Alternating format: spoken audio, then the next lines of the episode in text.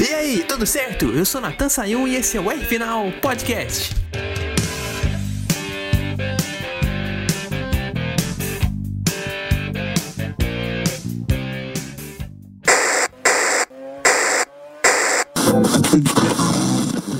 Ih, editor, o que, que é isso? Parece som do, do motor da Ferrari, esse problema técnico do podcast. Aham. Peraí, peraí, para tudo então, enquanto a gente arruma aí, tenta pôr uma música.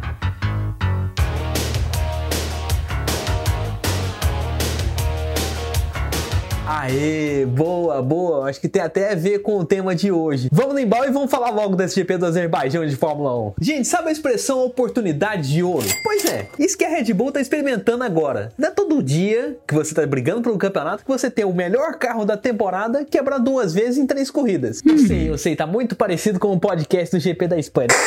A gente falar de uma quebra do carro do Leclerc de motor e a Red Bull priorizar o Verstappen do que o Pérez. Aham. Mas eu te falar, foi- apesar disso tudo, é o tipo de situação que todo mundo saiu ganhando. O Verstappen aumentou a diferença dele em relação ao Leclerc, agora o Leclerc é o terceiro colocado, né? O Verstappen tá 34 pontos na frente dele e o Pérez agora vai para vice-liderança, né? Agora tá 13 pontos à frente do piloto da Ferrari. Claro, né? A posição que ele gostaria, ele queria brigar pelo título por si só, e na posição também que eu gostaria. Se eu falar, pô, Nathan, você gostaria que o Pérez brigasse pelo título com. ajudasse o Verstappen a brigar pelo título ou brigasse por si só? Eu queria que ele brigasse por si só. Foi pra isso que eu queria ver ele muito na Red Bull. Pra fazer uma disputa igual contra o Verstappen, mas a gente tem que levar em conta que o maior adversário da Ferrari nesse começo de campeonato, pelo menos, é a Ferrari. Então, se é contra a Ferrari que eles têm que brigar, o máximo de jogo de equipe pra ganhar vantagem eles têm que fazer. E agora, pro GP do Canadá, eu acho que o Pérez está numa posição até bem privilegiada dentro dessa situação, né? Porque a Red Bull não vai fazer um carro ruim pra ele ficar atrás. Tendo um carro de igual para igual pra Ferrari, o máximo que atacar é melhor. Igual foi essa corrida do Azerbaijão. Tinha a chance de tomar a ponta na largada e tomou. E abriu um pouquinho também. Tirou ali o Leclerc da posição privilegiada de pole position e líder do começo da corrida. Então vamos dizer assim que no Canadá tá ele na frente do Leclerc e do Sainz e o Verstappen tá em quarto. Ele vai segurar os dois. E o melhor de tudo é que a Red Bull tá com um carro bem parecido com a Ferrari, né? A Ferrari tá com um ritmo muito bom de treino, mas é, em relação a ritmo de corrida, tem sido uma disputa de igual para igual. Isso em disputa na pista e em estratégia também, né? Os dois carros tendo estratégia diferente de pit stop. Claro que é o foco do pódio pros dois carros. O negócio é anular a Ferrari. Tem uma Ferrari na frente, segura.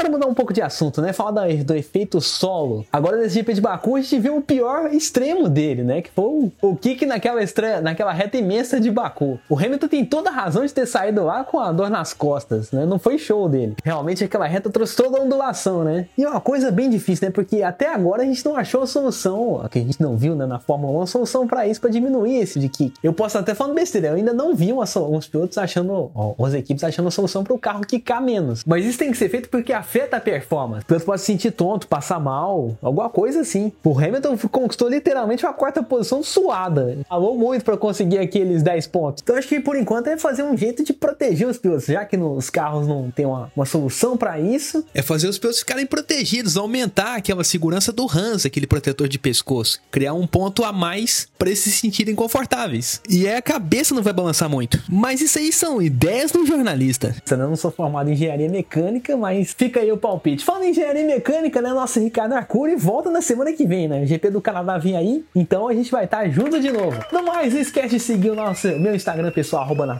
Final. Seguir também o pessoal do Portal High Speed, que sempre tá lá com a gente, e repassando o nosso R Final e, e passando o programa no canal deles. E também não esquece de acompanhar as lives, né? Eu tô lá também, toda sexta-feira à noite, com o Felipe Ramos, a gente faz o área de box, que é um aquecimento para todas as corridas do fim de semana. Esquece também de acessar a lojinha do portal High Speed, highspeedshop.com.br, lá para ver as ofertas de camisetas, casacos, máscaras, bonés, tudo aí com a marca aí do automobilismo. É literalmente levar o automobilismo para onde você estiver. Então não perde essa não. Vou ficando por aqui, até a próxima e um grande abraço.